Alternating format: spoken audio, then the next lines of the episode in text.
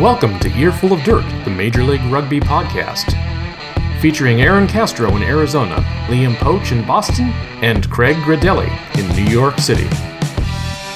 For those of you new to the podcast, each week the guys share news, views, and abuse from Major League Rugby, the United States Professional Rugby Union, along with information on the USA national team.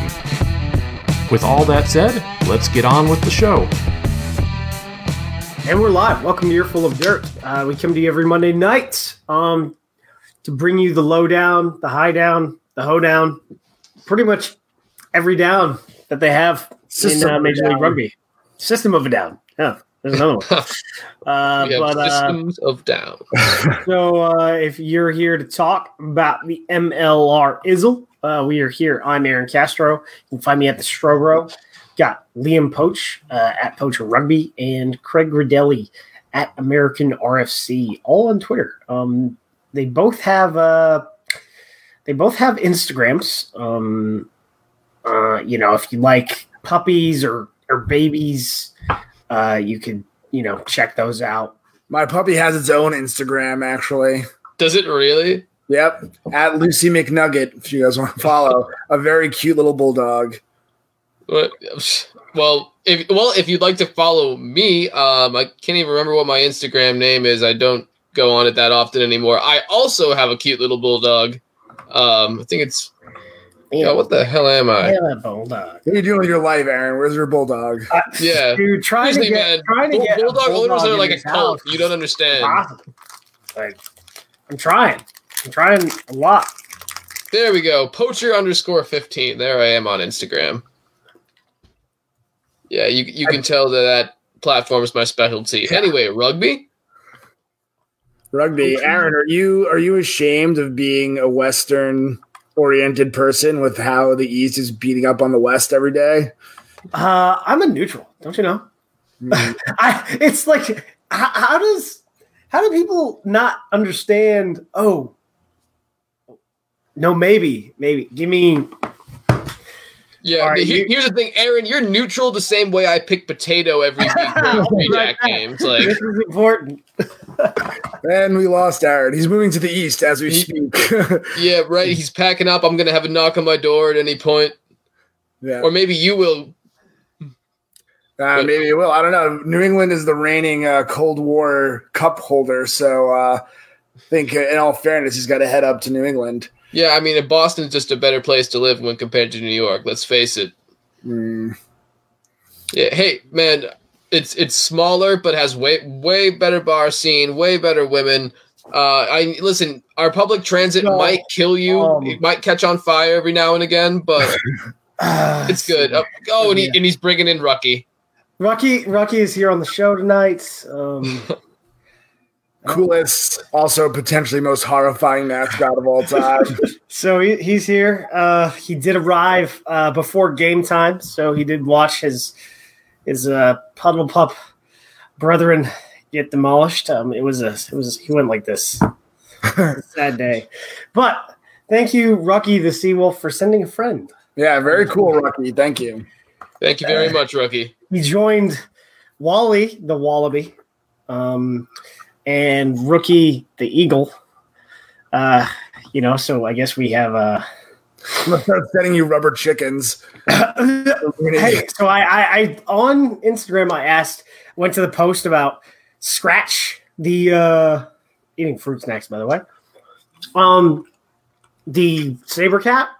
The saber cat, so I was like I asked some like I was talking to a saber cats fan on Saturday night on game night. I was like, do they sell minis? And they thought they were like, Yeah, I'll get you one. Want me to get you one? And I sent her a photo of a Rucky and and the next day it's like, uh, yeah, I thought you meant mini rugby ball. It's like, it's like, you know, shout out to Robin Davis for getting me uh, uh, a rugby ball. I don't know what I'm going to do with one of those, you know. But uh, if any of the Houston SaberCat brass is watching right now or listening, definitely up, if you up have your mini game. scratches on the way, Yeah, up your game in terms of the mascot Drop merchandise.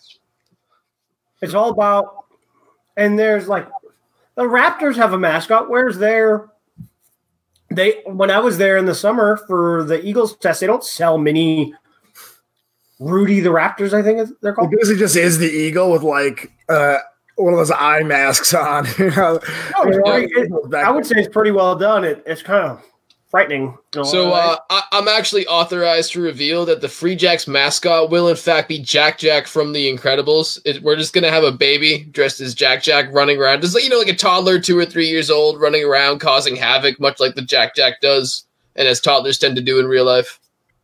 fake um fake Samoas. Keebler. Keebler brand. If you guys want to sponsor the show.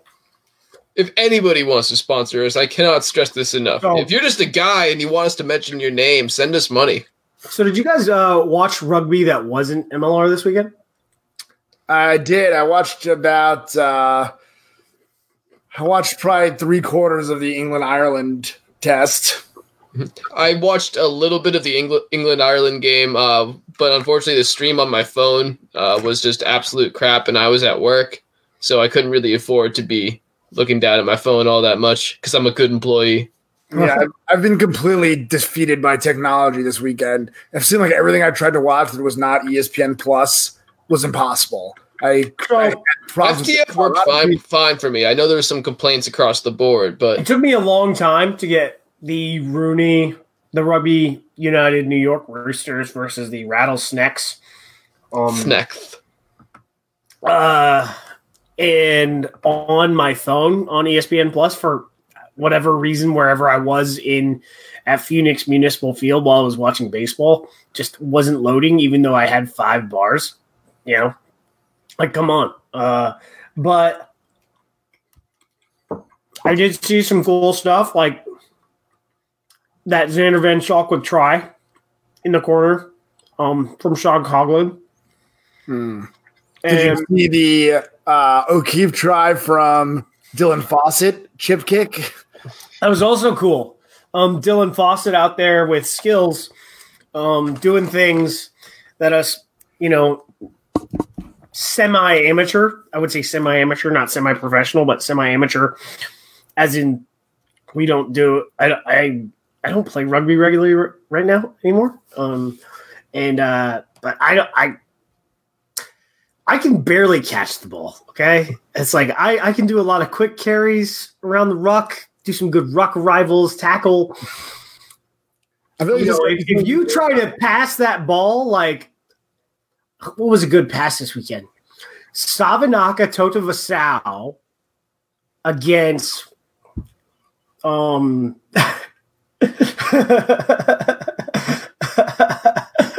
I want Ryberg to run me over. I reckon it will be C2, painfully uh, satisfying. uh, C2, MLR from if, Cindy, uh, gents. Asemo.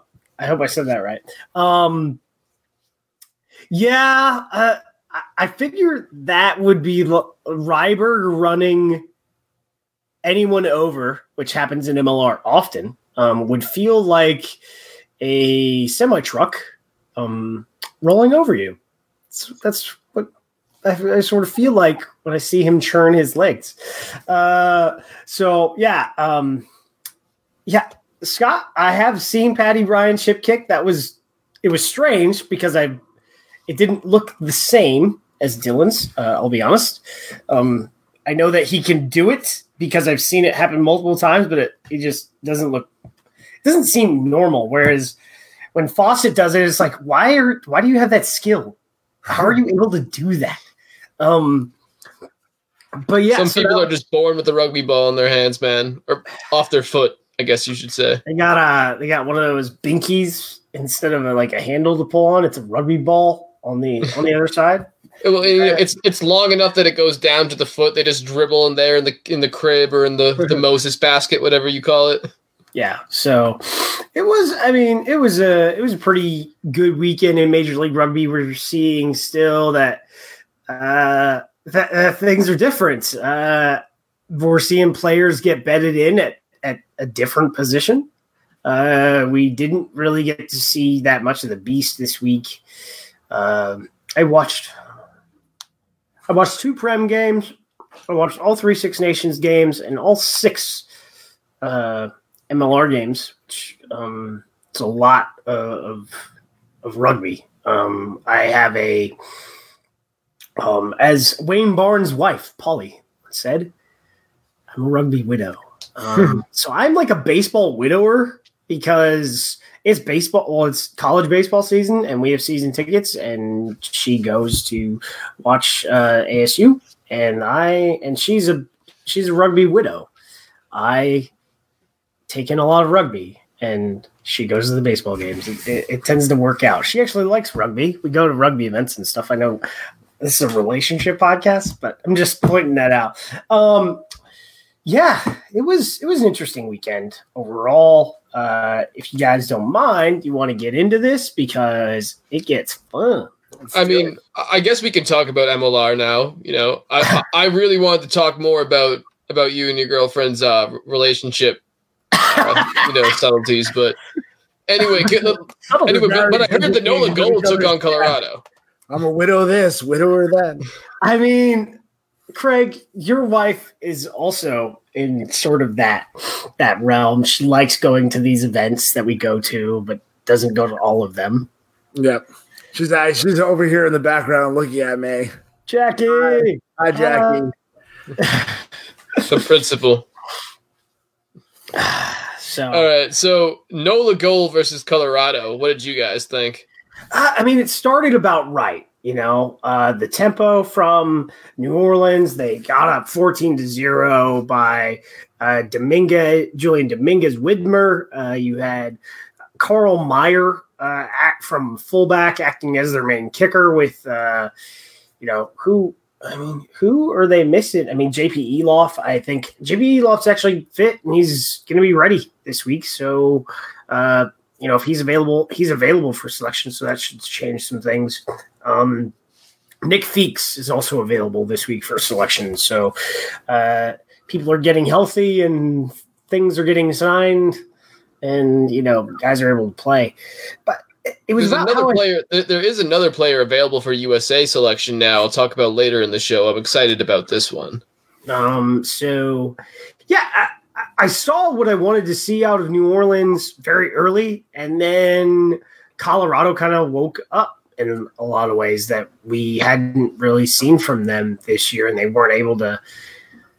They weren't able to do enough. Yeah.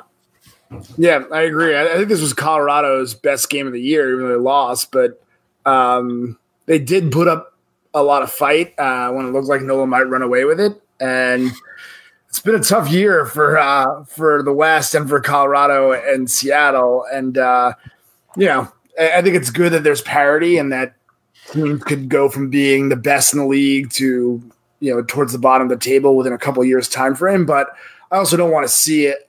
I don't want another 0 and 15 or 0 and 16 season. Um, I don't see that coming from Colorado. Well, though. there's Yeah, only yeah. two teams. There's only two teams that could go 0 and 16 right now. and they were the It's season not one Austin. championship. And, yeah, not Austin. That that's very very true. Not Austin. They're not. Austin's not in last place. Uh, Dude, I, do they have more points right now? Um, not points scored, but more table points They right might, now than they yeah. did all last season. Oh, then Uh, they did There's that. seven table Emma. I, I did notice this the other day though that MLR doesn't have any past schedules on the website, which I really Yeah, I go to would like. Wikipedia. they hide their tracks well. Go to Wikipedia. Yeah. Sorry, that's it's. But, I mean, uh, it's a great resource. It's very Definitely. But um, honestly, good, uh, like you guys said, I thought it was a good performance by Nola. Uh, they didn't exactly run over Colorado, but they definitely. Uh, I thought they controlled the pace. I guess you could say when it counted. Um, because when you look at the numbers on offense, Colorado actually splits it with Nola in terms of total possession advantage, uh, with fifty percent going either way.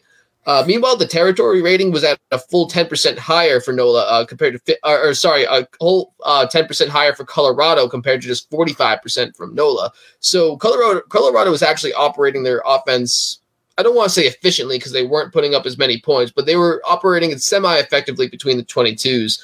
Um, you know, but unfortunately, pl- uh, even with the territory rating, um, you know, and especially with the uh, GLO rating of 78%, it's just too bad they weren't taking advantage of those opportunities of, of that like the, those spurts of effectiveness that they were having on offense uh, like when you keep going down the list, the stacks seem to uh, they, they, stack up pretty evenly in a bunch of different metrics too, uh, including ten penalties apiece, similar in total meter meters, similar in uh, you know average meters per pass. Uh, the difference, though, obviously finishing out drives, like I said, capitalizing on scoring opportunities. Uh, a lot of Nola's points they came, you know, they, they came following infringements by the Raptors are uh, yeah, by the Raptors in their own territory, which despite the lineout not being the best facet of this attack, uh, was just enough for guys like Eric Howers uh, to, uh, you know, on the inside to Minkah Zamire on the outside to find some space and actually score. Um, that's where Colorado had a lot of trouble on defense, was just kind of containing uh, Nola once they got the motor going in the back row, um, and you know, kind of getting it to the faster guys out there on the offense. You look at this one, and if I just threw the stats up against the wall, it's very similar and mostly in favor of Colorado. Colorado had, you know, one more penalty uh, than or the than Nola, and they had a lineout steal. In fact, their set piece was just a smidge better. Uh, even though honestly, it looked uh, Nola's looked better, but uh, statistically speaking, they, they were very the, much the same. Uh, and in fact, you saw a lot of good things from them, especially uh, with Nick Boyer, who's starting to like round back into that form that got him selected for the Eagles. And they they play they're, they're trying to play just as fast as they played last year and when they played fast last year it, it didn't really help them and you know you just look at the the overall turnover rate I mean, they had 13 turnovers conceded, and I, I don't think the amount of turnovers conceded was based on the tempo that Noah wanted to run. But overall, I mean, just like another team this weekend, uh, Colorado improved again. So they're probably like you could probably pick out two to three wins easy on this schedule. There probably is. If, if things go the way they're going, they, they may you know win six games. Uh, I, I bit here and there because they're 0 3 with Seattle. Um, but it, they are they are starting to come together. Uh, Nola, uh, you know, a good game back for Holden Younger. He actually, I thought he marshaled that offense pretty well. Uh, this game would have been a tad different if he if he didn't commit a professional foul and get a yellow card. Yeah, and that was a stupid professional foul too. If you guys didn't see it, he was uh, lying on the deck and and um, Colorado tried to quick tap, and he just blatantly reached up and smacked the ball out of their hands. Uh, so, I mean, stupid penalty. You know, I like his general chippy attitude, and I I think that's a good attitude to have in a scrum half. But certain stuff like that is dumb. You should cut that out. Outside of that, that was the only. I mean, overall, I mean, if you look at the nines in this league, most of them are pretty chippy. If you guys remember the Toad, Connor Murphy. Uh, oh, I, I remember he, the Toad. I, he, I, spent a whole year working alongside him. Uh, you know, and but uh, it, overall, I thought it was a good game for him. Uh, in general, coming back from a head knock because uh, he was he suffered a concussion in their first game and was pulled pretty early, uh, and so he went through the concussion protocol and returned to play and you know, and got the start this week. So, like I said, uh, New Orleans gets back two players this week. Nick Feakes is available, and so is JP Eloff. So two decent players. Yeah, you know, um, uh, two former player of the weeks uh, right there. Um, one from season one and one from season two. So, uh, well, game two, the Orange people. The draws are back the orange people versus the the come out to players. I, I don't. I mean, I don't know. I, the, shout the, out, the jabronis. Shout out, shout out, to the Gilgronis. Uh, organization. They're really starting to move, step this stuff up. If you haven't checked out Instagram, go to the Gilgronis Instagram account. Uh, if you don't want to like put the boots on and try and tr- get a contract right now so that you can get a Gilgronis jacket, you know, you're you're wrong. Um, those look pretty fly, I have to say. So, have we found out what's in a Gilgroni yet? Because I, I, heard it's like a gin drink or something along those well, lines. Well, the Negroni has gin, right? But it's they said Texas, so if we're gonna take the Texas theme, I'm putting extra anejo tequila in that sucker. I think it's just going to Also, just a put a giant jet- Negroni. That's Just what like I a- can do in Texas. you know, a- a Jack in the Box burger, kind of like you know, like it's a Bloody Mary or something on a stick. Stick it right in there. That's the most Texas thing I can think of. Potentially a fried Negroni somehow because they're pretty good at frying things. I don't know if you've ever been the Texas Kolaches, State Kolaches Fair, might but work in there. fried ice cream, fried butter. I don't know how they do it, but they're pretty good. Yeah, uh, I, I don't know what's in a Gilgroni, but I know that things are looking good. Also, man, they've torn up the old Austin Herd, Austin Elite headquarters, and they've turned it. They're laying down new flooring and everything. Uh, they've brought in new equipment. It's you know a couple hundred grand worth of stuff, maybe even a million dollars. It's a lot of stuff. I, I saw like eight watt, eight or nine watt bikes, you know, uh, and then tons of weights. So they're reshaping the old headquarters into a performance center, and eventually they're probably going to put a performance center somewhere near Coda on some land that can be developed, and then you'll have you know a north and a south, one for youth or both for youth, really, and you know one for the team. So I think The big question is though, does refurbishing the office count against the salary cap? Because uh, apparently adding all these players doesn't appear to. well, I mean, they Well, they haven't showed up If yet. you I joke, I look joke. sal- If you actually look at the, who they have, I think they had some money. I mean, for if if you put one of these guys on a forty-five on a max contract, which is forty-five thousand dollars, it's not. Oh, so sorry to Um, interrupt. Shots fired, Mr. Corey Munson, saying here on Facebook, What Tex- colla- Texas no, Kolaches colla- are not real Kolaches. Okay, where did you Fight no, no, no. me. Corey? What is where kolache? did you get a kolache? Where where in where in Texas did you get this kolache? Because we will have fighting words because I had real there are two places on the highway uh coming south from Dallas through Waco to Austin that you get real Czech kolaches. Listen, man, here's the thing. You have never Kolaches? been in heaven until you've been hung over at a Shipley's and just bitten into a cheap, crappy kolache. Because So no matter how cheap and crappy it is, it's delicious in that We're moment. talk about kolaches. You got to go to Kolache Check- King. Czech Stop in West Texas. West Texas is a city, not the region of Western Texas.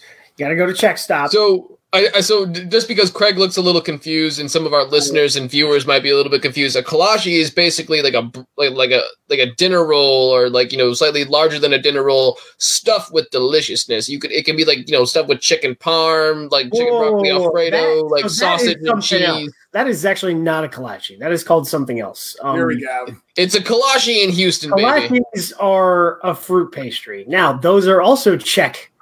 Yes, those are also Czech stuff, but I don't know which one they are.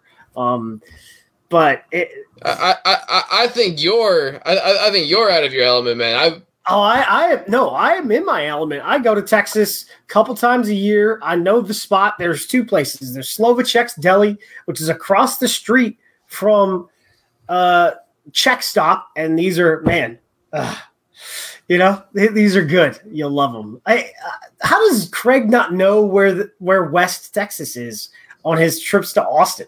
I don't know West Texas. I just never heard of a kolache. I There- feel like there be- we're You're stationed at Fort Hood and don't know what a kolache is.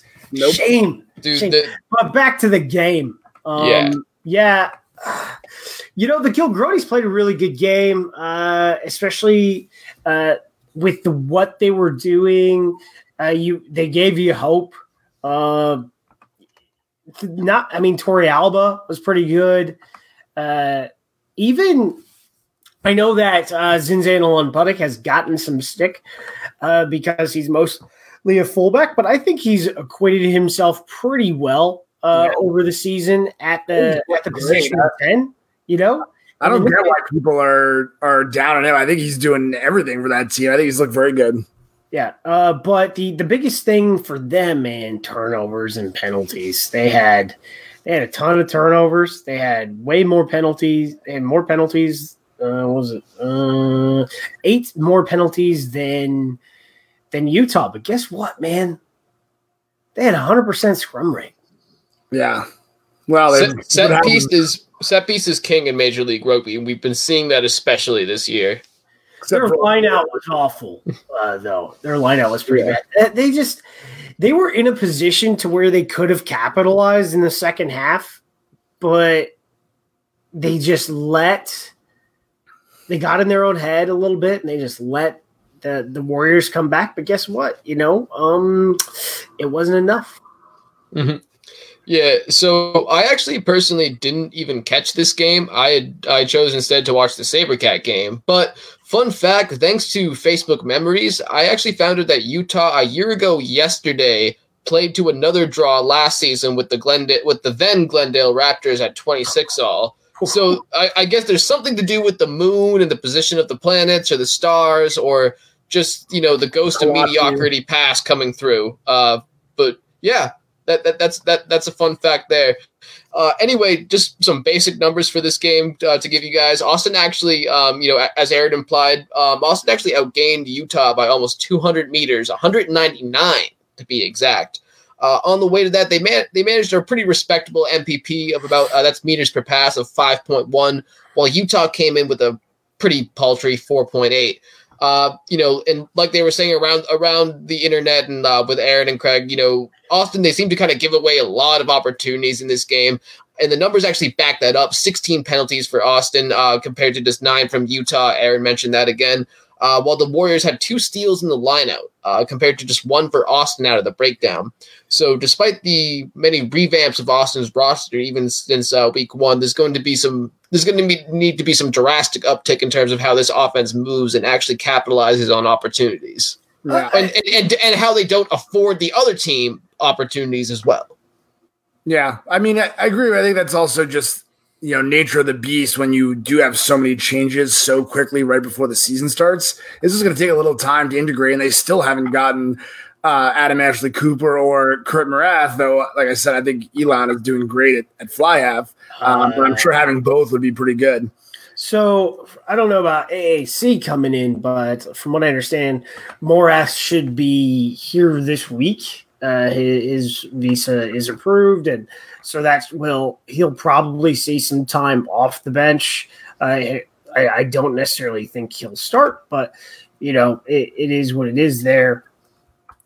But still, like one of the things that you find difficulty, especially up front in the front row, is when a, a new prop comes in, and we didn't really see that uh, the first week when the Beast came in but uh, you know he only played uh, 40 minutes this week. But for in this game, uh, Jamie McIntosh, uh, I guess he, you know, he was trying to get. I don't know if he was trying to get away with something or if he's just he was just that much better, and you know he wasn't able to do some things, and and he conceded a yellow. You know 15 minutes into the game which probably hurt i would say hurt them quite a while but it's kind of interesting when you can put two international prop when you have an international prop uh, you pull them off the bench to you know replace Jamie McIntosh, and that was Juan Echeverria, who's actually normally a tight head, but he's been playing loose head pretty well for the Gilgronis in reserve. Yep. But yeah, I, I, think they're. I think that Austin's it's coming together. It's coming together for them. I, I think it's good to see. I, I'm gonna. I'll go on the record here. I do not think Austin ends this year in last place. I, I definitely agree on that, but at the same time, I don't. I I see their win cap not really going past five or six games, like if that. Yeah. No, I, I put the I put the the over under. Well, what did we say? Over under was for them at the beginning of the season was two and a half. I think they're they'll they'll go over. I mean, two games will be two hundred percent more games than they won last year. So I like those numbers. I mean, is that draw? Is that like fifty percent more wins than they had last season? I don't know. Craig, you're good at math. I think not a you can't calculate a percentage over zero, but I can. We yeah. got that. uh, so uh, you know, it's uh, it's pretty funny. Uh, we got some stuff going on about the Gilgronis on the sidebar. Uh, you know, our man C two says, "Hey, a a night smashing Gilgronis in in Austin is a great night. Uh, Frank Halai uh, off the bench, as Doug Coyle said, for Uh, the Gilgronis was electric. I and he might be starting this week at center. We'll see. Yeah. The one the one cap All Black who actually scored in his one appearance for the for the All Blacks, which so, that that's got to feel great. I think Mo Abdelmonem is is a strong player there too. I don't know why he wasn't starting earlier in the year, but I think him in the starting lineup adds. I mean, I, um, didn't he start the first game? So the fact that he going to never didn't start week two. I can't remember week. Yeah, one. he didn't start week two, so that, that's not really a big deal to me because you're trying. One of the things you do have to manage is the ma- match time of your frontline players, and we'll sort of talk about use rate and match time in a different game uh, for a different player that we sort of talked about before the show in our meeting.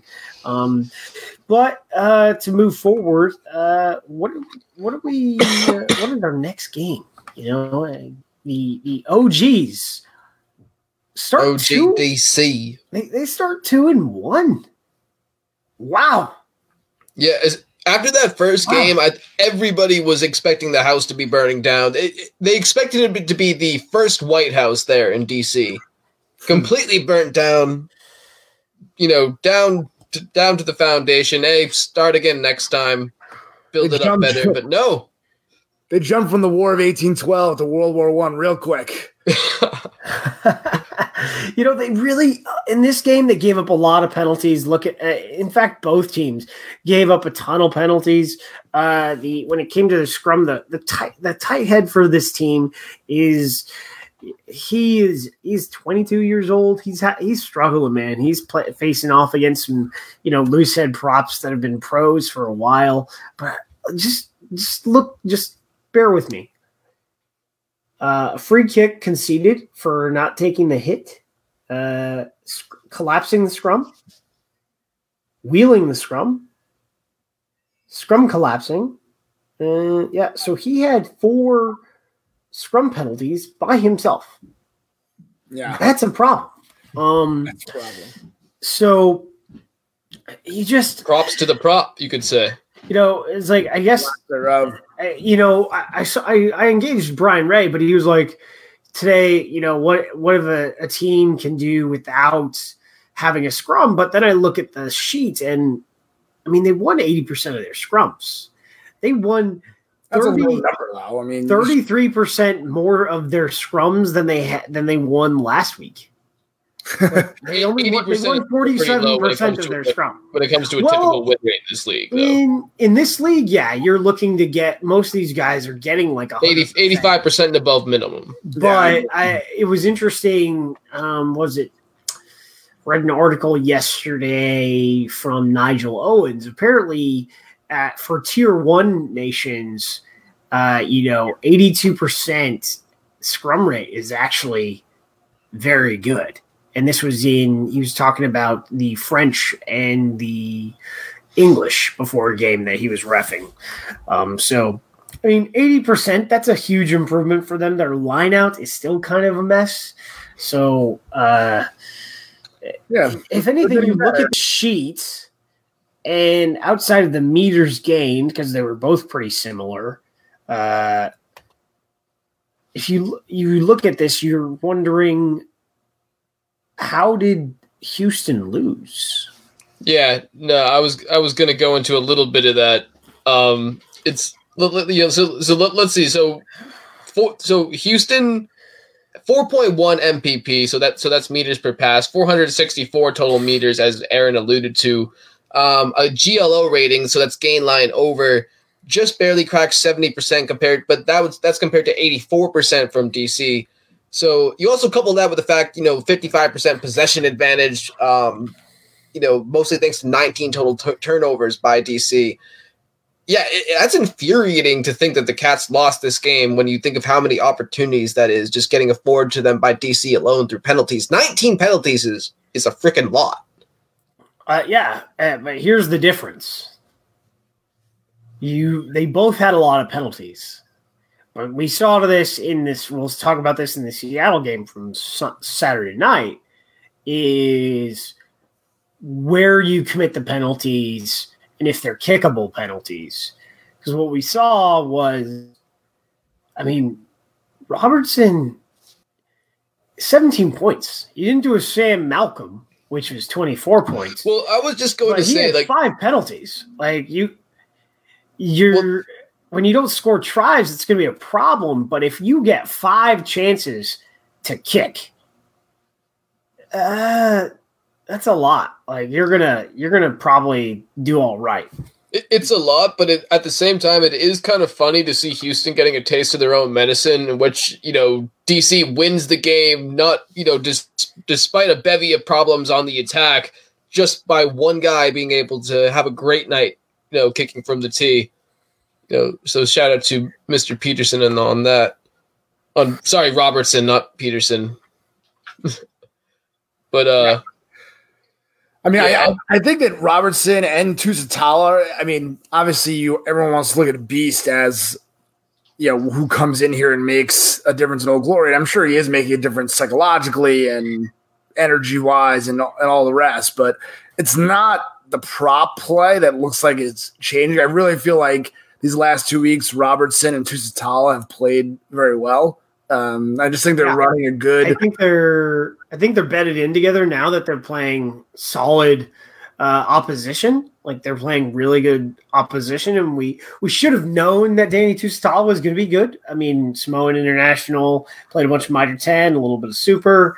Uh, of course, he was going to be good, but just there were some different expectations based on just and you could say this with a lot of teams because we didn't have a lot of MLR versus MLR fixtures going on. So you didn't have tape in the preseason to get an idea. But overall, they have a pretty good roster. And if you're good at the hinge, specific, so that is your eight, your nine, and your 10, where the thing kind of does like this. You'll be pretty. You'll probably be pretty good, and that t- goes in also with the spine. If you're eight, they've got Jamison Fiona Schultz, they've got Danny Tala, they've got Jason Robertson. I mean, Jason Robertson is a lot like Sam Malcolm was last year as a find because both of them are very similar. They're both very undersized uh, fly halves. I, I think they're. I think Malcolm is like five six, and uh, Robertson might be five seven. Yeah, it is. So It was five Not seven. prototypical size for fly halves, especially today.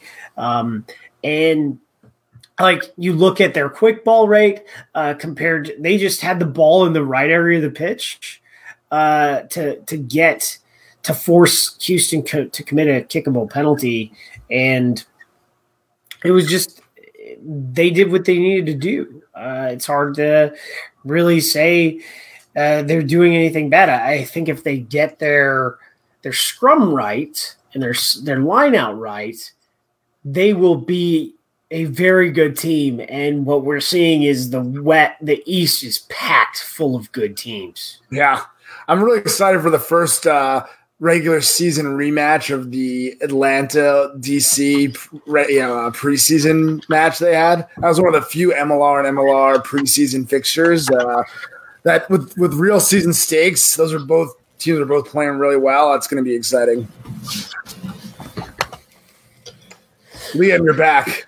yeah, yeah. Team is back. I think. Uh, We still talking about DC? Sorry, I had a, I had a, we're not- I think my, we're my- my dog on. was to- making a whole host of noise, and I had to exit her from the room. Craig, as you know, bulldogs can get very selfish when it comes to wanting things while you're doing Yeah. shit. need that uh, attention. So we're going to move on to match four, uh, which was, uh, uh, you know, there was a poll on the RML Rugby uh, account uh, on Twitter that said which one was the worst beatdown of the weekend. Was it Tyson Fury over Deontay Wilder, or Toronto Arrows over Seattle, and Seattle losing to Toronto was the worst beatdown of the weekend. Yep, that's Uh, me. You're probably wondering how I got here. This is pretty simple. I mean, I guess there. I saw a lot of questions, especially in the Seawolves group. If you want me to talk about the butchers bill that they have, I I can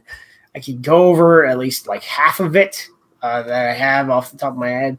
Uh, Ross Neal is out. Um, honestly, he's a game changer. If you put him on at wing or at thirteen, he is a he's a lock that runs.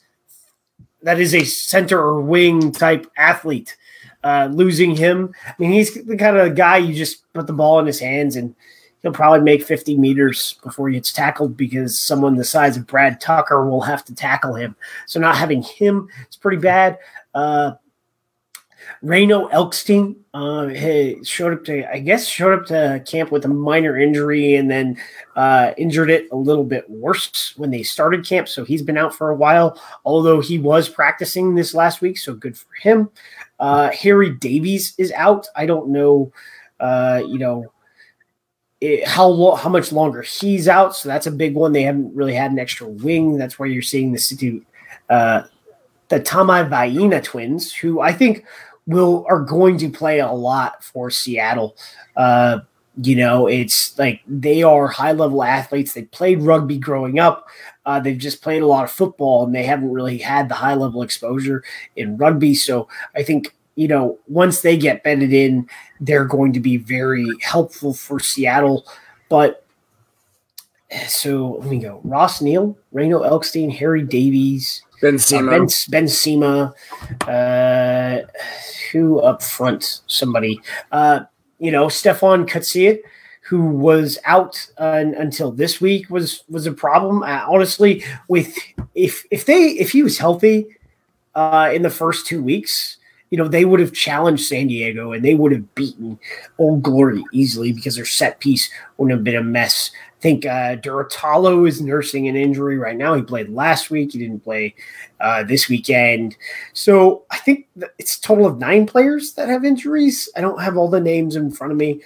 So yeah, it's uh, you know, um, but here's the thing. Uh, and somebody said this is like, you know, a lot of these players, I think outside of Tamai v, Tamai Vien, Vena, oh man, I'm I'm butchered that name.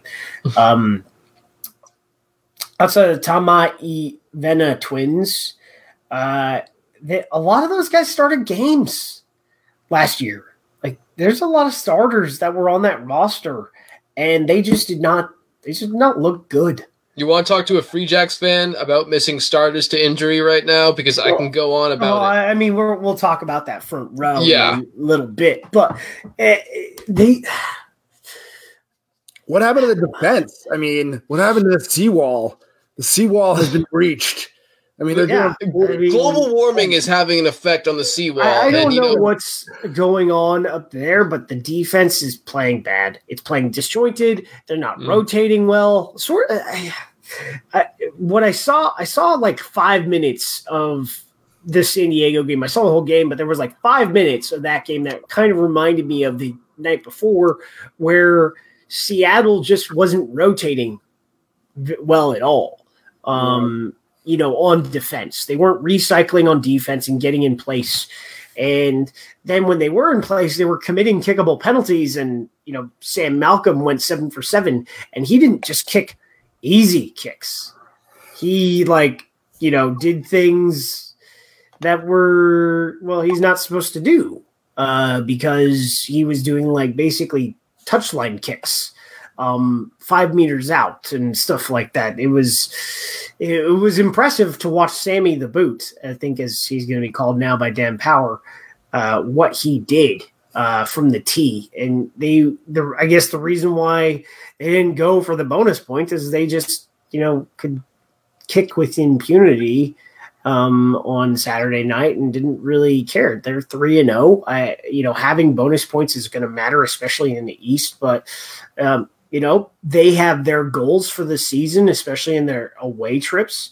There, I, I would bet that they get a bunch of bonus points at home, so it's not really gonna matter for them that much. Um, but on attack, ugh, uh, it, it's just not. They're just not playing well. Yeah, they're not. I think they need no. Ben back. I think they're missing Nakatini. Uh, a lot. So I, I don't know. I, I, people have been saying on Twitter, and I kind of agree. I, this is obviously a hard thing to evaluate from the outside, but there seems to be a missing piece that they had these last two years. This, you know, this gutsy, you know, put your neck on the line for each other, don't let anybody through type of uh, like spirit to the way they were playing. And and right here, these first three weeks, I'm just not seeing it anymore. So, would you guys say outside of Riekert Hattingh, maybe would you say anybody at this on the Seawolf squad is performing at an elite level still? Brad Tucker. Brad Tucker, maybe Matt Turner. Uh, Matt Turner's playing pretty well. I would Rob say Fowler is always pretty good. uh, So not there- there's still yeah, there, there's still pieces on this team that can be considered in the top tier of their position. Um, you know, in the league, it's just kind of like you guys were saying, like you know, wh- whether when they're not rotating properly, when they're not being an option for their teammates, that's a problem within the system, not so much within the players on the roster. Yeah. It, Yeah. it's- you You think they have a head coach that's that's the sort you- of thing that gets solved. if you look at this, they've basically had six head coaches with Mac Phil Mack having to be head coach twice for a little bit. Uh, you know, Tony Healy, Visa didn't get approved. Then Phil Mack had to coach them, and then you had an assistant head coach in Brandon Sparks who came in um, late in the season. Uh, in well, I guess not late in the season, late in the season for him, but the the season didn't start until April, so in May. So for more than half the season, Brandon Sparks was, uh, you know, providing a lot of backfield support for that team with analysis and play gameplay development.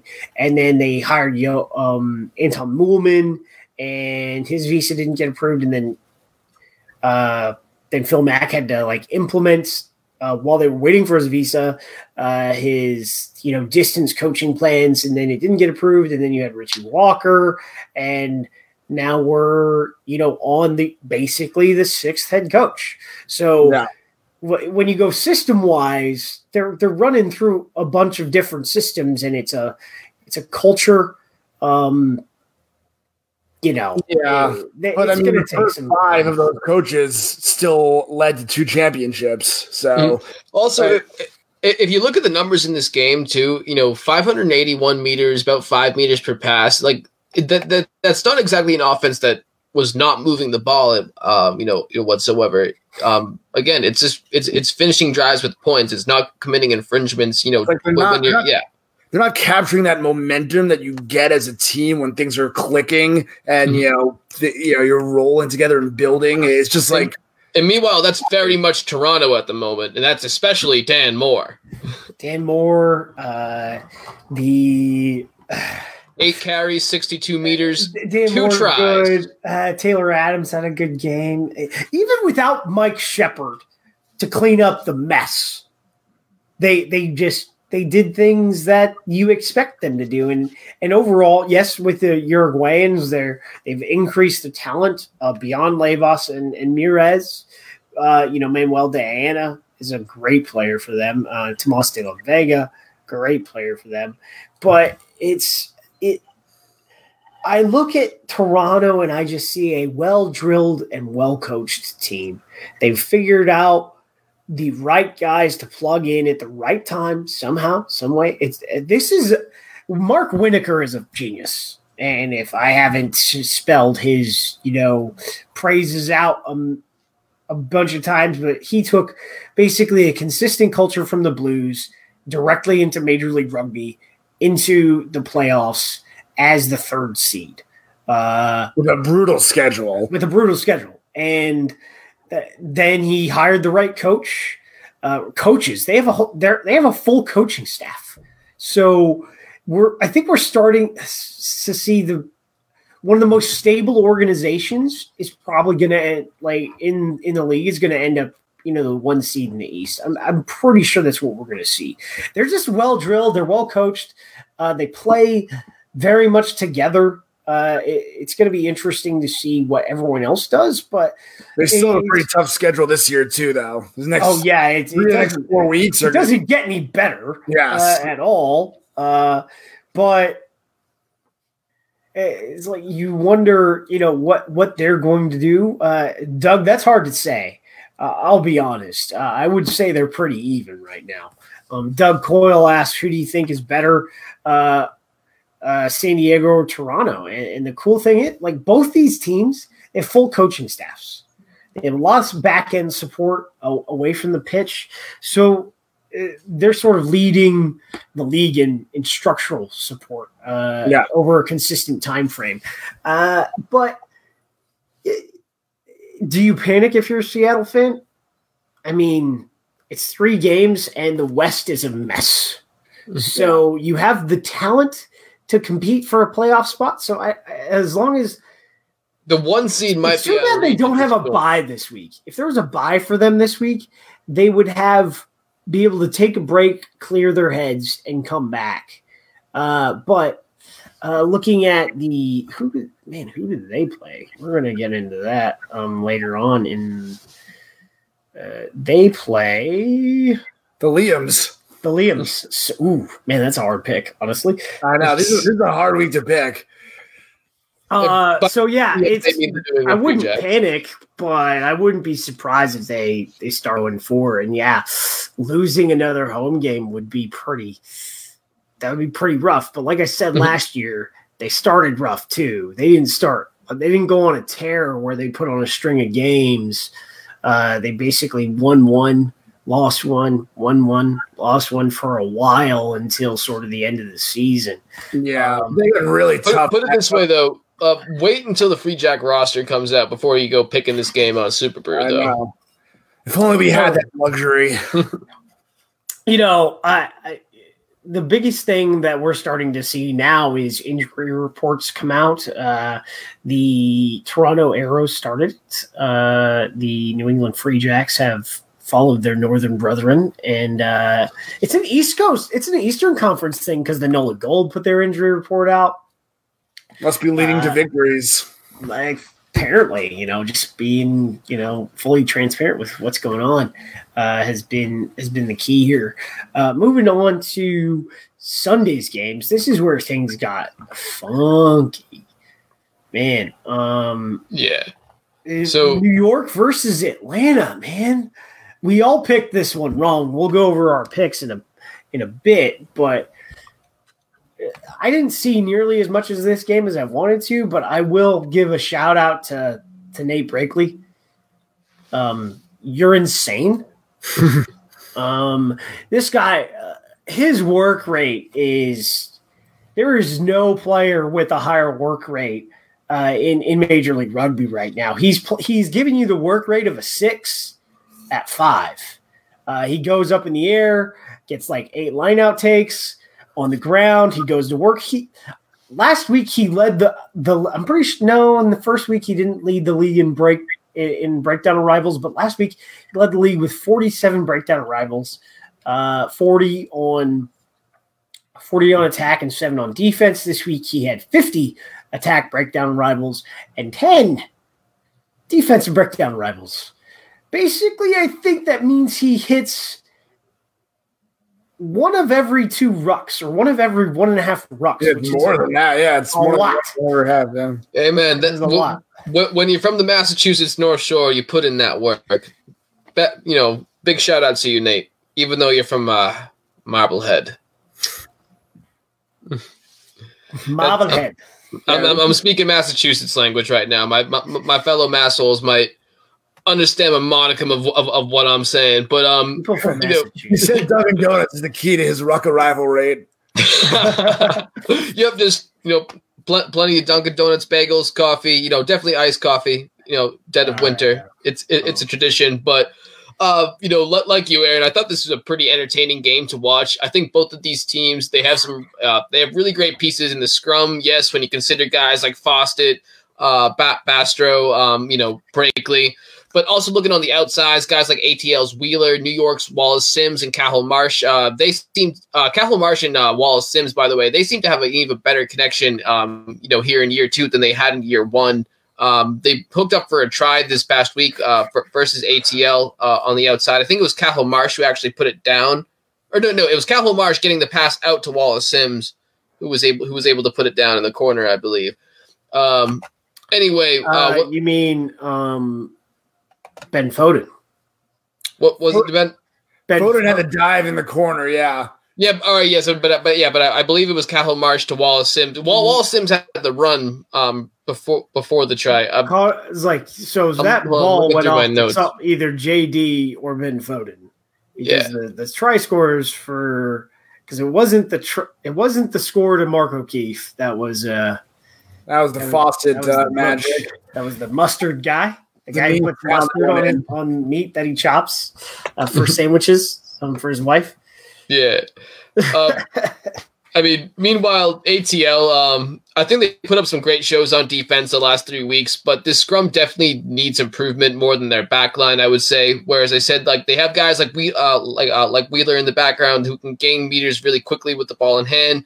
Still, when they weren't ripping gaps for big plays, I felt like ATL was a little bit shallow in some of their line work, which Rooney was able to expose really well with their defense coming up on, uh, you know, coming up on that line to smother the ball play that along with some good old uh, ill-timed penalties by ATL just really put them off kilter when it mattered in the second half. Um, but honestly, I'm going to be really interested to see how these two stack up when we're talking about potential playoff teams in a few weeks because not neither one of these squads you want to say is like the, has the potential to be a losing team at the end of the year. Although I think one team is more likely than the other in that regard.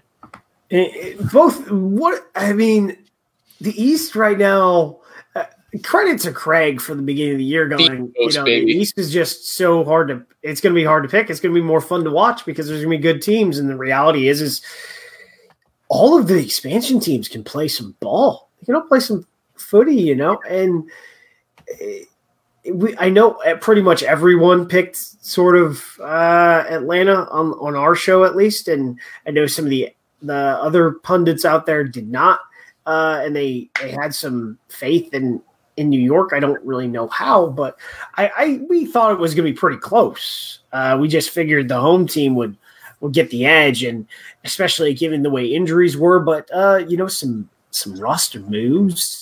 Yeah, we didn't know they had Hanco when we made those. We, we, didn't know they had Hanco, and we didn't know they had Charlie Hewitt. Charlie Hewitt spent all last year on. The, I, we don't really have a disabled list, but he spent he tore his ACL in the preseason last year and did not get to play uh, last mm-hmm. season for Houston, and for whatever reason he um, he was re-signed and he was now acquired by New York. And you know, I was talking to Greg about Charlie Hewitt because I'm, I'm, a really big fan of his. He's a very good. I mean, they say he's like a great young man, but I think he's like 25 now. It's been it's been a while. You know, it's since I spent some time in in Houston talking to those boys before their first season.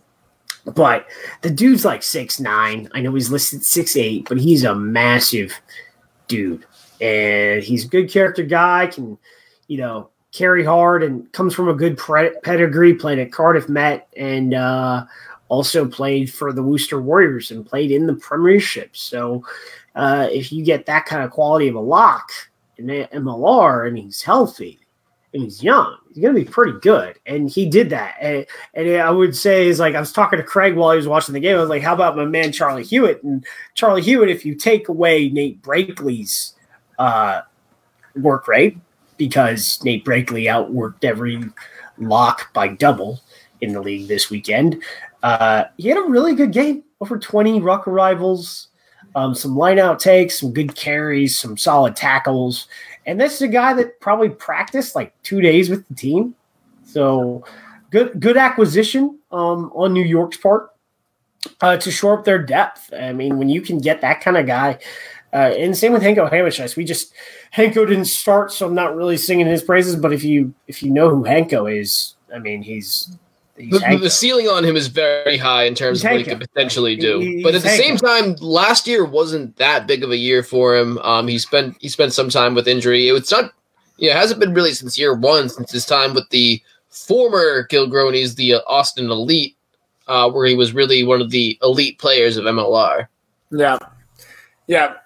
Look, I think this was New York's best game of the year. I, I think that's evident. Um, a lot of the people that you kind of expect to do big things that never really stood out had good games. I thought an attack, at least Foden played very well. Um, Basta uh, definitely had his best game. He was attacking from the back of the scrum, uh, took a couple of free kicks and just the, at least one where he just picked and ran, and he carried defenders for some 20 meters. Um, yeah, but he took 20 minutes to get up right after it. well, you know, you give and you take. Um, so I mean, this, this, was this was a very good game for New York. You know, it's the third game under the new coach, Greg McWilliams, attack coach for USA. So, uh, you know, hopefully this is a sign of things to come uh, for them. I, I, still I'm very high in Atlanta. I think they're a very strong team. I'll tell you when when um, Kurt Coleman kicks high balls, they, they go so high. It makes me think of like when uh, the Cowboys opened their stadium in Dallas and people were afraid the kicks were going to hit the scoreboard over the center. Like he kicks it, and I feel like the forwards start walking like it's time off because the ball's going to be in the air so long. Um, so I, I mean, I, his boot was very effective, I thought, for them, and uh, he, he he did as much as he could do uh, with the boot to keep Atlanta with the pressure on New York, but New York just played a great game. Yeah, uh, you're starting to see like some of the attacking prowess in in this game. I, you know, friend of the show, uh, he was Gordon Hanlon was pointing out this out. It, and the new attack, I think, for New York that's being installed is starting to take a lot of shape. And we're going to see them do some fun, more funner, more fun things, more rapid tempo type stuff uh, going forward. It's just once they get bedded in on that, they will be they will be pretty good. Uh, but uh, you know that makes this week's pick uh, very interesting for them. Moving on to the nightcap or afternoon cap, depending on what part of the country you were in. Uh, San Diego versus New England. This was this was an exciting game. it was. It was that that moment when New England took the lead. It lasted like 36 seconds, but yeah, like- they, and they, they, were they were uh, interviewing Do- Donald Brighouse uh like right as it was happening. So you kind of had to like listen to Stacy Pates's commentary during the try. Yeah. I think i'd started to draft my article for the morning and i was sitting there and it was on in the background. And i looked out i was like i'll be damned. Winning. Look at that. Yeah uh, that was that was about my reaction too man. Although yeah. i i always believed in the boys. I believe i think it was I, san diego's reaction too. Like, i'll be damned. We're down. We, we might need to start anyway, deficit of the year. I wonder for San Diego, they've been losing at all at any point. Um, not that I can consciously remember. Yeah, I don't think so. Yeah, but um, so needless to say, for me on this game, not the results I or many others were looking for. Still, you know, as as you were kind of implying there, you know, plenty of silver linings to find within it. Um, first of all, being the fact that the depth of this squad got truly tested that night. And despite the end results of the match, he had to consider it a success when you look at just how close the Jacks were to actually winning this one. Had it not been for the Devereaux Ferris try there, uh, almost immediately following Sean McNulty's absolute freight train of a maul by the Jacks, um, the New England defense easily could have put up some of their own points to pull away with the momentum that they had, uh, along with killing some clock, clock while they were at it. Unfortunately, there was that last scrum. Um, you know, it was it was a put in by the Jacks the great, great engagement by the uh, Legion was able to push them back. Oliver Enkelhart, of course, unfortunately couldn't uh, recover the ball quick enough. That resulted in a knock on and penalty uh, to the Legion. And that's when uh, Burton was able to get those final three points to put it out of reach. Um, penalties absolutely killed the Jackson in this one 12 compared to just seven from the Legion. Uh, instance, and along with instances of what Coach Smith actually called hero ball, which love I, I, I, love hearing a Bostonian like him use use that term. Just just playing hero ball. Hey, sometimes um, you gotta play hero ball to win. Yeah, but the thing is though that when we were playing hero ball, it, it was some pretty errant passes that were not going our way, and it happened multiple times. It, eventually, you need to p- play a bit more of a conservative game and just keep that possession.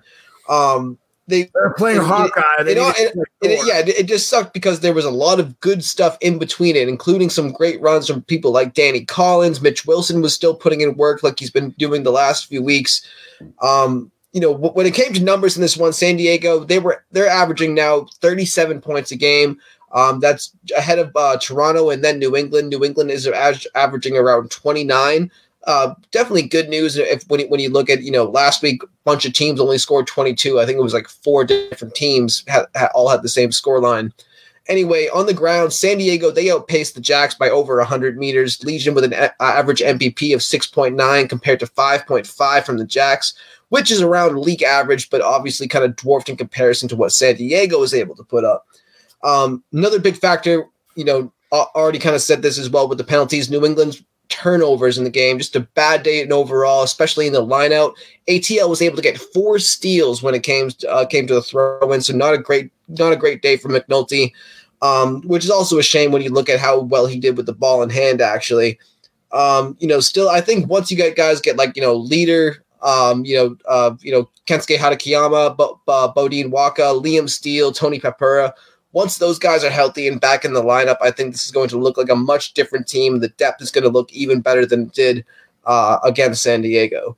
It's a, it was an interesting game for to to see what basically was a limping New England team go in and play uh, San Diego very tough. I'm not going to say they look bored, but at times they they just failed to cycle effectively on defense. But then I was trying to think about this. I for some reason or ever I thought their their aerial attack was really bad, and then I you look at the stats. They had four line out steals and no lineout steals conceded, and they just played a really tough game. And one of the things they did on defense is they tended to shepherd uh, the ball carriers a lot well, a lot better.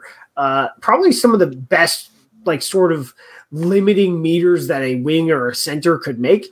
We we saw in this game they didn't they play with some of the crazy physical intensity that we saw them play with last year and insanely really um you know very disciplined for them. But one of the things I wanted to talk about in this game was Devereaux Ferris you know uh signed as the backup 9 uh, we saw him not get on the field in season 1 uh for San Diego, and he wasn't on the on the roster last year. He was playing with Life West, and you know Nick Boyer ended up playing on the wing. But in season one, Nick Boyer was the guy to push Nate Augspurger um out to the wing, and he sort of had that on. But guess what happened in this game is like Nate Augspurger, uh, I think it was a foot injury. He was put in a boot pretty early. I'm pretty sure his his injury was minor, and and he won't be out that long. Although it looked pretty bad, and he was carted off the field. Uh, but they had even with the change at scrum half pretty early, they had the fastest ruck speed of any team in the league. They were 67% this weekend. And if you can do that with your backup scrum half and you can hold the opposition to only a 38% uh, at quick ruck rate, you're going to be able to do some things and you're going to win. Um, they, they just play better defense at times, but it wasn't really about um, you know what they did with the ball in the kicking game like new england i thought. It was more about where how much they made them pay and how they did their exits because they both did their exits pretty well but it wasn't the best from new england. And you know you just had some some game breaking Savanaka Tota Vasau, Luke Burton, uh Psalm Wooching, man. He uh he did something uh, he on that crazy line break, he finds Devereaux Ferris on his shoulder, and there's a try, and then you know, right when you're expecting this thing to probably you're, you're looking to see a good exit or New England to come out of their their half, but they end up not, and they give uh, they give San Diego that line out, and then ball goes out to Wooching.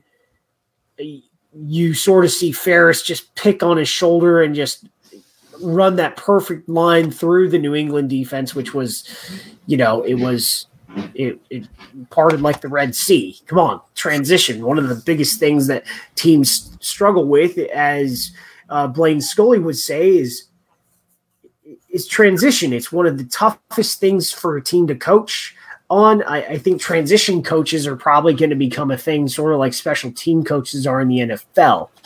Um, but yeah, uh, you're just seeing even because if we look at the roster for San Diego at tight head, they're they're doing pretty good. But Nathan Sylvia had to come in and play pretty hard, and then Jamie Deaver uh, also played pretty hard for them.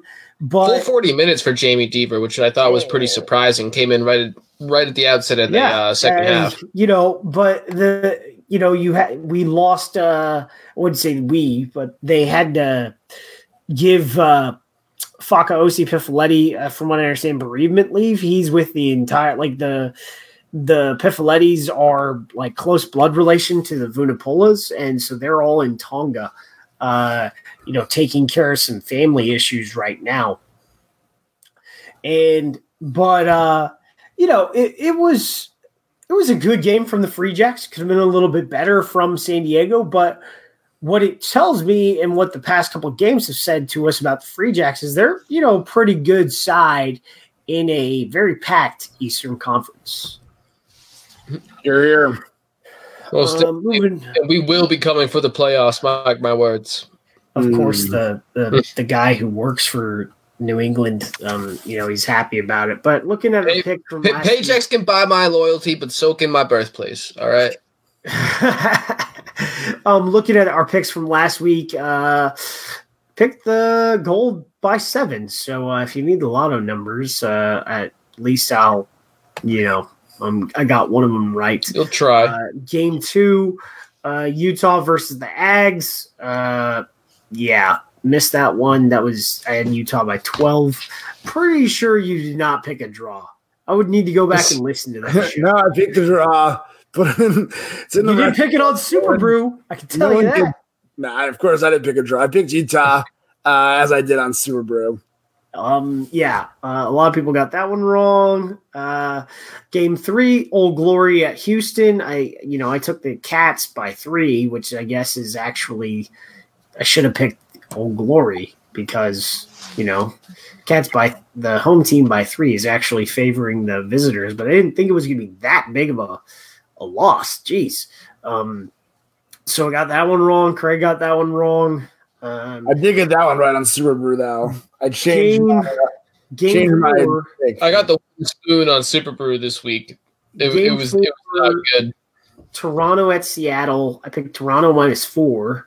Um, picked Toronto. Yeah, missed a bunch of points that we could have had by not picking Toronto by twenty. Jeez. Hmm. Um, game five, New York at Atlanta. Uh, we all picked Atlanta by a converted try. Um, and uh, you know, uh, New York has got a little bit healthier, got some more reinforcements, uh, not just uh, you know the lock and the in the back row. They got James Rockford back in, and uh, Patty Ryan is back fit. So uh, uh that should have been the telltale sign, I guess. But uh, game six, New England at San Diego. I picked uh, the Legion by 14. Yeah. And I picked the Legion. But, I don't remember what this. I should have wrote down the uh, margins I didn't, but yeah, I picked the Legion by something. Probably the exact right number, if I had to guess. Yeah, I, I did not pick the Legion. I'll write them down this week, so we uh, we have exact records for next week. Uh, moving on to game three, week three, pre- week four preview. Uh, game one, 4 p.m. Eastern, San Diego at the Gold. What do you guys got?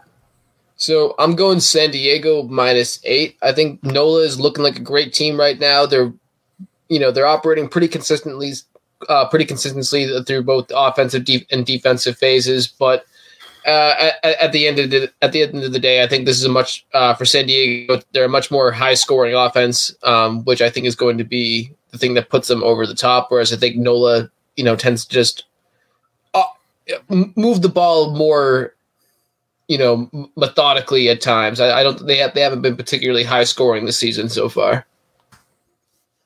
I uh, I'm gonna stick with my theme of the East and uh, pick up probably an un, unpopular opinion here. I'm gonna take Nola. I think it's, you know traveling for San Diego. Um, it's always tough to go across the country like this. I think Nola's getting back some key players like we discussed before, and I, I just think you know Nola Nola's needs this win and they need to win these games against the Western teams because the East is so competitive. Where San Diego is probably starting to feel like they could take the uh, foot off the gas a little bit. I just think it's, I, I have a feeling it's set up for a NOLA surprise win. Moving on to game three, Saturday at 6 p.m. Eastern, Utah Warriors at Colorado. Uh, or did, wait, did I not pick uh, Old Glory? I said Old Glory by five. Wait, no, we didn't do game two. Jeez, I'm horrible. Uh, Saturday, 4 p.m. Eastern. Also, Old Glory travels to Austin, um, where they play the Ags. Uh, I've got Old Glory minus five. And I'm going to go Old Glory minus 11. I think they're going double digits, baby.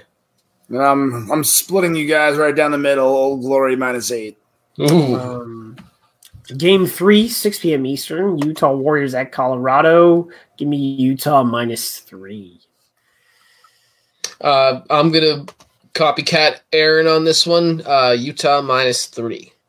Ooh, all right. I'm breaking from the mold again here. I think Colorado get their first win this week. Uh, I'm gonna say Colorado by five. So you're you're you're giving Utah less credit than we are. Correct. Wow, that's impressive. Uh, game four, Saturday, 10 p.m. Uh, what type of potato are you giving uh, this pick? You got to come up with it. Um, I'm gonna give them, uh, you know, a, a, a potato baked in New England clam chowder, man. You know, what, I think, what else do you I, expect? I might. Oof. They've had some tough opponents, and Seattle's on their heels. Uh, I, I think this is the perfect time where Seattle they, they're against the wall. They have to get a win, but I uh, I don't know, man. I I reserve uh, when I see the lineup. I'm probably going to change this, but right now, I might like the Free Jacks by one point. yeah, baby. Oh, there we go. All right, now I'm gonna go. I'm gonna change my mind and no longer support the East. Now I'm that sorry. Aaron, Aaron has Sorry. jumped my uh, I'm sorry. my claim. I'm, I Sorry. I agree though. I think that we really have to see this lineup because it, who of you know New England's missing big three are back is going to be a big difference maker. But right now, I'm I'm in my head. I'm assuming the same lineup as week three, and based on that, I'm going to say Seattle by seven. Yeah. Uh, moving on to Game Five, Sunday at 3 p.m. Eastern. Toronto at Atlanta. I, you know, I'm just. Uh, Craig, you're being weird because that, I that know. makes no sense. Uh, He's going to I- make or break me for the year this week. You, uh, you know, You're you're either aiming for the wooden see- I could spoon see or the Atlanta champion. coming out on top in this because uh, Scott Lawrence has a good attacking structure, but I mean, how many weeks of travel can Toronto bear? I mean, it's got to be so exhausting. I mean, I- five I weeks in a row for the Jacks. they as well. haven't had to deal with the injury bug uh, so far that that much. I mean, yeah, they had I think five players out, but Yeah, they have some players that the players that went into the lineup just you know they did work. I think they've actually got depth.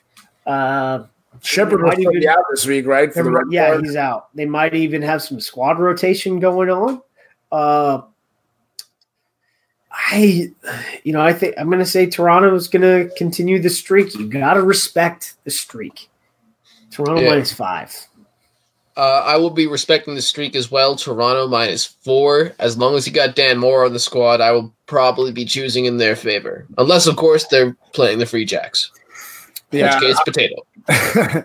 Another tough one to pick. Uh, this is a great week, but uh, last time they went south to Houston, they barely escaped. I think Atlanta is a little tougher than Houston, so I'm going to give this to Atlanta by three. Uh, they've gone south every every single place they go except Seattle. No, Seattle's not south, and Austin. it's not- like lateral. Austin it's is not lateral. caliber as Houston and Atlanta. uh game six 6 p.m um for the for the cap on the weekend is new york at houston uh you know houston just didn't give me enough they they, they sputtered completely in the second half I know that feeling. um, and it was it was rough. I you can't. Uh, it- it's gonna. It's gonna. No, it's. Uh, they need to fix some stuff. They they need to fix some stuff uh, before we can, and, and they can use New York as the proving ground. But I don't see them fixing it this week. They might fix some things, but I still think they lose uh, going New York on on this one, um, minus five. Uh, I'm going to go Houston minus five on my end. I just think, uh, you know, Houston s- seems to be operating a little bit, uh, you know, a little, a little bit more physically, and I think that's exactly what you need to kind of crack that New York defense. I need to think you put, need to put them on the back foot, and uh, I think, yeah, you know, Houston with pieces like Malachi Esdale, Osea Kolinisau playing, um, whether Zach Pangelina makes his way back to the roster remains to be seen. Karen Farmer stepping into his starter position, he did, he did reasonably well. Um, yeah, I, I, I think they they do have the pieces really challenge this uh, this New York team. Yeah, I mean they certainly have the pieces to challenge it. Definitely could see it going either way.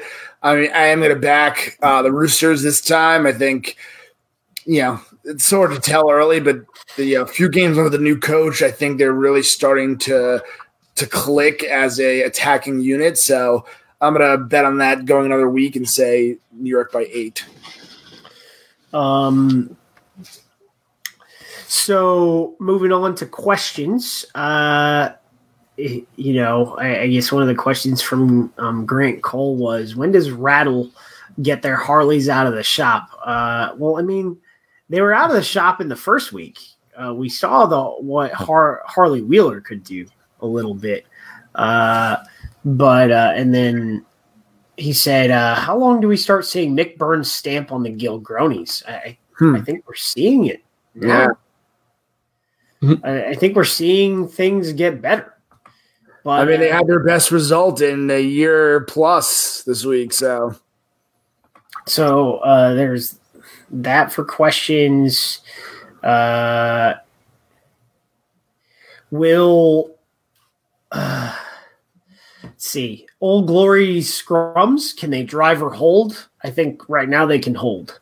They can hold this. The beast is kind of like a big cement pillar, you know, just drilled into the ground with some bolts right there supporting it on the way. Not to say that there aren't talented pieces in that scrum along with them, but you know, if if just minus Beast produced the performance that we saw in week one, that that's still pretty concerning to me. Yeah. Yeah. I mean, we haven't. I don't think we've seen that. I don't think they've proven that they could even hold, in my opinion. But I do think the trend line is very favorable, and it makes sense because they do have a tremendous international prop show up uh, that has probably a lot of lessons to teach. So I I suspect by next week we'll I will be comfortable saying they can hold, but uh, I don't think I've seen it yet. Here's a sevens question. Um, I guess it's sevens this week. Wow, um, that that got up here real quick. You know, LA sevens is this weekend. Uh, what are our predictions for most points and most tries? Uh, you know, who will be the first to get 200? Speed stick or Carlin Isles. Uh, you know, you want to see a home win, and because the format uh, allows the whole setup, because it's a men's only tournament, uh, you know, I'd say the if we're not in the semifinals, it's disappointing. I think. Who do you guys think gets 200 tries first? Or do Carlin? Yeah, I agree, Carlin. I think. I, he, he gets he gets utilized a lot more. I, I feel like he's you know. I think um, that they both get 200 this weekend though, because they're I, both. I think one's at 189 or 199, and one's at 198. So I wouldn't doubt it, but I feel like I see you see Carlin on the field first more often though. So yeah, I think I feel like it. You know, this is varied over time, but I feel like last season and a half maybe Carlin is. uh regain the the top try scorer mantle on that team. Yeah. Um, so there's that. We had a bunch of questions come in on Facebook. Uh, just so I like answering these, uh, especially since y'all are coming on and watching the show directly. Uh, give me one second. Uh, but yeah, uh, sevens is going to be interesting. That means there's going to be more rugby for you know us to watch in in this uh, this environment. Uh, and by that I mean I, I hope I don't get shot or stabbed or anything. Uh, I guess uh, no, we don't have any pro- math. Matthew Shetwick. I know I, I, butchered that one. Uh, we don't have a rundown of team-based promotions like that running, like I guess bobbleheads and stuff. Also, although there are like family four packs or pick or partial season ticket packages out there that you can check out with your local team. Um, I don't. Rob Hammersmith, single game tickets for the New England Free Jacks just went on sale, so you guys should definitely get those as well. Um, Rob Hammerschmidt asks, uh, you know, because the MLR put up the top ten category stats right now. There, the engine is back up, so you can see that. Uh, you know, which stats seem to be the key success after three weeks? Uh, you know, it's uh, Set for piece me, I- uh, efficiency. Quick Uh, ball from the rock. uh, you know, starting to see set like set piece efficiency is always important, and then ruck speed is becoming a really important factor in this season so far. Uh, penalties is always because we're seeing some of these teams have a lot of penalties, so you know, uh, I would say they're all um, important, but scrums, Uh, lineouts, A- A- MPP in relation to territory rate as well. um, I don't think you can find that one on the MLR website though. no, but- So Scott Ferreira, the big guy uh, from the Big Ru- guy. Rugby United Supporters Group, asked, "What is the MLR broadcasting situation as it pertains to international fans?" Heard some complaints the past three weeks. Well, everything is available on Facebook Live for international fans, and then on Rugby Pass, there are select games that are re-aired. I know that the New York versus Atlanta game for there was an error and it did not go out on Facebook Live. Uh, not, I don't, I just know there was an error. I don't really know what it was. Um, John Hawkins asks, "How are the attendance numbers? Is there any indication how broadcasts are doing right now?" There's there's no indication on how broadcasts are doing, but I would say it's better. Um, Attendance looks good on TV. atten- yeah, attendance is Mhm. looking good uh, overall, except for the Vegas stuff. You know, uh, Oh. everyone else like Glendale opened up and they had you know over twenty five hundred people at their game. So it was DC really had good. packed. Atlanta was packed for their opener. New England is going to be packed for uh, the for the for St. Patrick's Day weekend Keep against the. SaberCats. keep, te- keep selling you people. Uh, No, well, well, you're well, you know, here's the thing: like, at, at this point, like it is a given just in terms San of ticket Diego- sales. Yeah. San Would you Diego call that one pretty good? San Diego looked pretty good, but they have the largest stadium. Uh, well, they have the largest stadium in the league right now. Well, yeah, because NOLA hasn't opened up extra seats yet in their configuration because NOLA could have the largest stadium in the league if they wanted.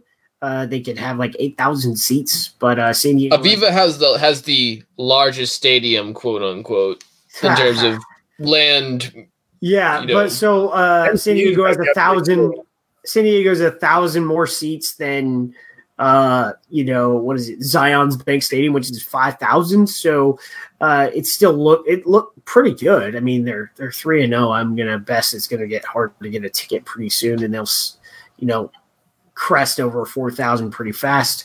Um, Steve Green, how has the refereeing looked so far this season? You know, Fine.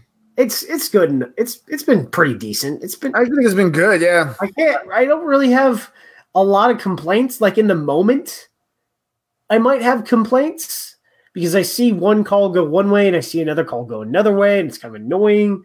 But overall, it's. I, I think it's pro- officiating is also progressing. It hasn't been, you know, there hasn't been a game so far as as there were some games last year where I was just, you know, um, it was pretty rough. Uh, and then the last one on how much Lawrence Weisel asked us how much crow we're going to eat on Old Glory. I guess we ate a lot. Um, what should the league do in order to continue to grow? Uh, just keep investing in the product, uh, invest in off the field structures and marketing and stuff like that. It's we're making progress. We are. Get Um, an MLR app. Get the or sorry, finish the MLR app. That, yeah. Uh, Put so- everybody on ESPN Plus and be done with it. So Doug Coyle asks, uh, which coach is getting the most out of their team? Josh Um, Smith, baby. Scott Lawrence. uh, I would say right now, Josh Smith and Scott Lawrence are pretty good shots. for Smitty. Uh, I I don't think.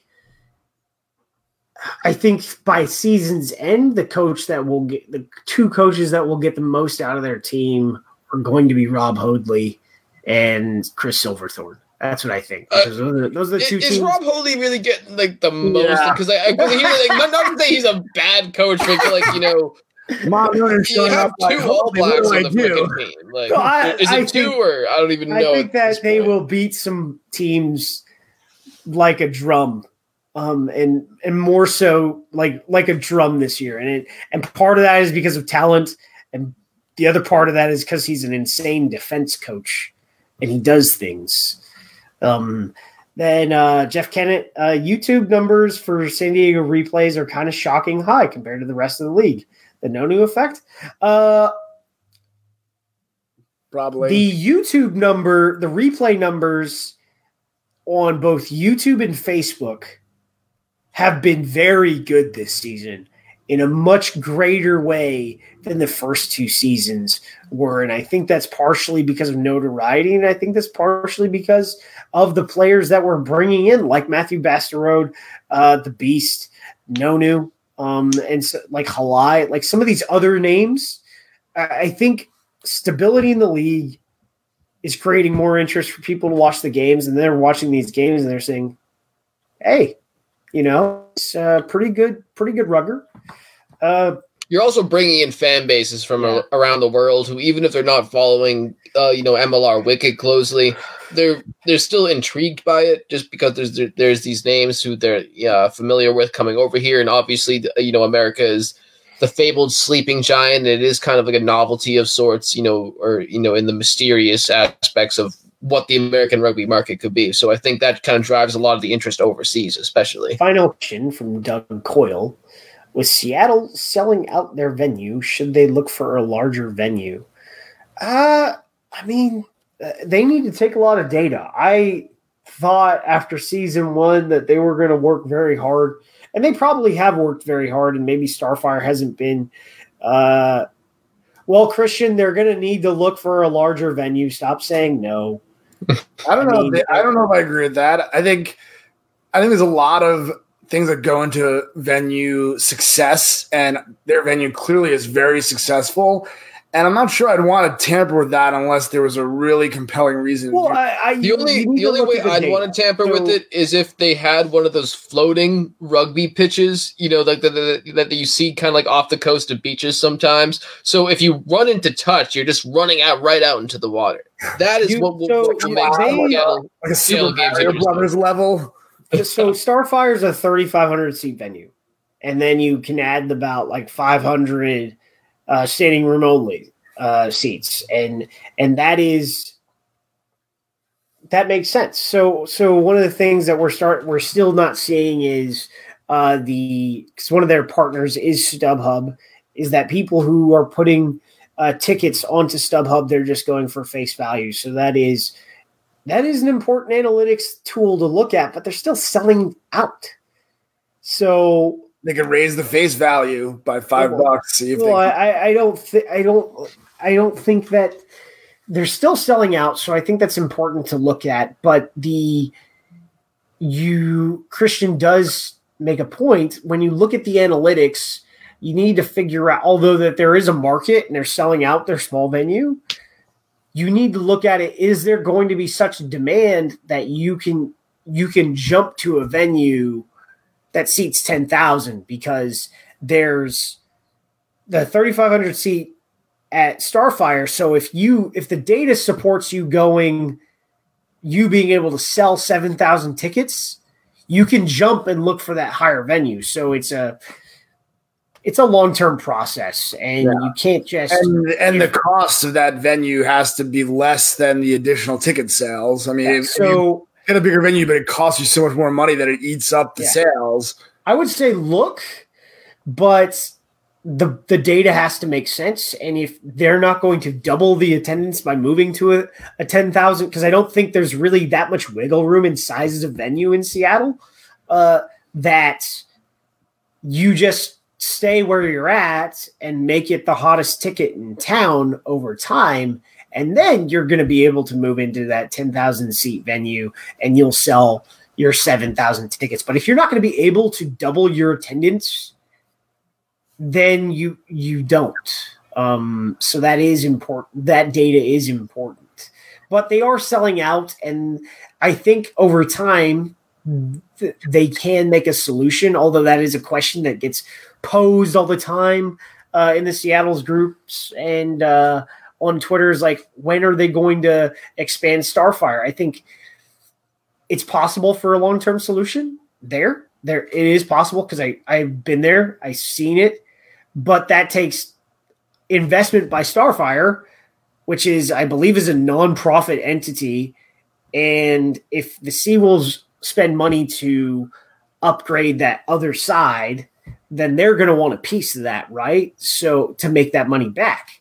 So there's a lot of business things to look into, but uh, if the if the secondary market gives you tickets at at or below face value, then the demand to jump to a venue three times the size isn't necessarily there yet. But it's probably going to get there sooner than later. Just I don't think it's next year. Maybe work on maybe work with Starfire to increase your standing room only access um, and stuff like that. I think you could probably get a longer term solution at Starfire before you have to make the massive jump to a 10 to 15,000 seat stadium. Uh, you know, some teams got lucky in that their venues were, you know, 5,000 and that was just the venue that they had. So I think that's it. Seven thousand seating baseball stadiums. yeah, there's that. All right, so uh, that's it for this week, guys. It was a long show, uh, six games. I think there's five games two weeks from now, so that should help. Indeed. Um, yeah. Uh, uh, thanks everyone for tuning into the show. You can catch us on podcast on Wednesday mornings if you happen to uh, not be uh, on live. So thank or you, you just miss our voices after a couple days. Yeah, mm-hmm. there's that. And then you can ridicule me in the private messages or something. Indeed. So I think it's about that time where we roll Corey's voice with all of that legal mumbo jumbo. Corey? On our way out, please note that all opinions expressed on this broadcast are those of the hosts and guests and do not necessarily reflect the beliefs or practices of Major League Rugby, its teams, or the league. Aaron Castro is employed by Major League Rugby. Liam Poach is employed by the New England Free Jacks. Their opinions are their own. Thank you for listening to Earful of Dirt, the Major League Rugby podcast. Connect with your hosts throughout the week on Facebook, Twitter, and Instagram at Earful of Dirt, or email your thoughts and questions to earfulofdirt at gmail.com. Be sure to tune in next week. Until then, get out there and enjoy some rugby.